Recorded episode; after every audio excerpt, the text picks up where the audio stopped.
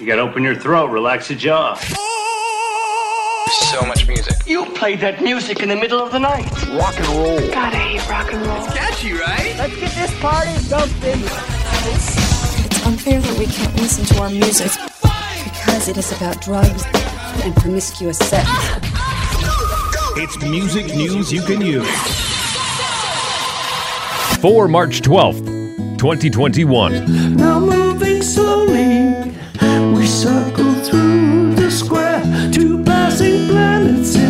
Sweet, sweet summer air. Sweet summer air. Living legend Paul McCartney released an album last year called McCartney 3. Now he's re releasing that album, but this time every song will feature reworkings of the album by artists like Josh Homme from Queens of the Stone Age, Beck, St. Vincent, and Phoebe Bridgers, plus a lot more.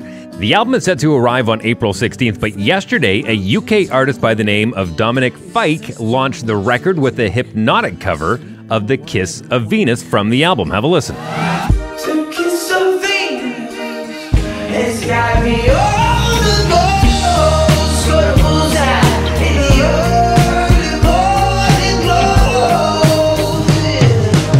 Elsewhere on the record, St. Vincent will cover Women and Wives, and Phoebe Bridgers will give her own take on Seize the Day. you're my girl. That's alright. If you stay, Deftones continue to celebrate the 20th anniversary of White Pony with the release of their own line of tequila. Deftones have partnered with Abre Ojos Tequila and will be available in some U.S. states and online, but only from select spots. Best of luck getting it here in Canada. Talk with your local hard alcohol dealer. Now, the website reads, quote, with notes of caramel, vanilla, and toasted graham cracker, only 2,880 bottles of this special Aniversario Añejo have been produced. Visit abreojostequila.com for more information and to find a distributor near you. Saludos, unquote. There's a link to that down in the podscript. Deftones released their Black Stallion remix collection late last year, a part of White Pony's 20th anniversary celebrations. They also put out their most recent studio album, Ohms, in 2020.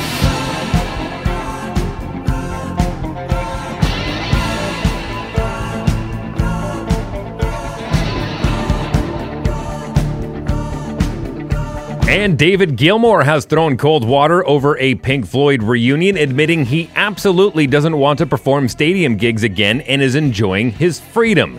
He was speaking with Guitar Player magazine and said, quote, It has run its course. We are done. I'm all for Roger Waters doing whatever he wants to do and enjoying himself, but I absolutely don't want to go back. I don't want to go play stadiums. I'm free to do exactly what I want to do and how I want to do it, unquote. Gilmour's comments come after it was revealed last year that the band attempted to meet up to finally settle their differences. Waters, who quit the group in 1985, said that he unsuccessfully attempted to make peace with Gilmour and their bandmate, Nick Mason.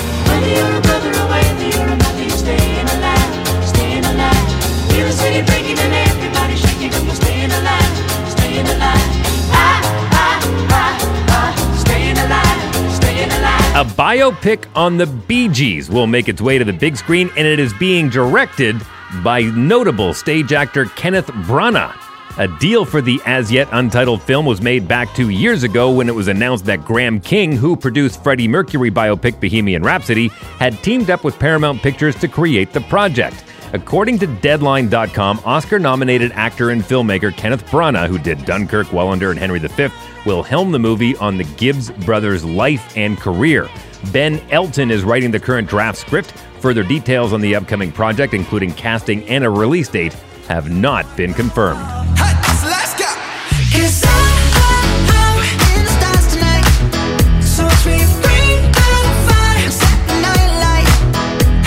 K pop superstars BTS have clinched the title of Best Selling Album in 2020 with their hit album Map of the Soul 7. Now, the international superstars recently topped the International Federation of the Phonographic Industry's newly launched global album all format chart. The category, which was officially launched two days ago, celebrates the best selling albums of the year across all consumption formats spanning physical sales, digital downloads, and streaming platforms. BTS also clinched the number four spot on the global album all format chart with their other 2020 album, BE.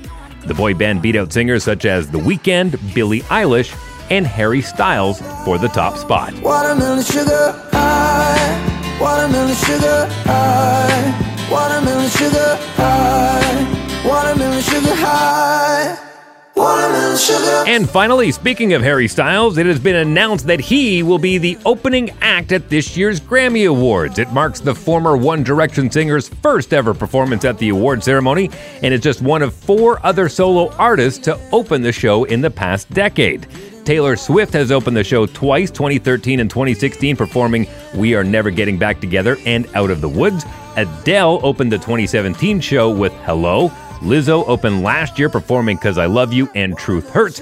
It hasn't been revealed yet what song Styles will perform, but both Watermelon Sugar and Adore You are nominated for awards Sunday night. With three nominations in total, Styles is up for Best Pop Solo Performance, Best Music Video, and Best Pop Vocal Album. These are the first Grammy nominations of Harry Styles' career, including when he was with One Direction. That's music news you can use for March 12th, 2021. I'm Dave Wheeler.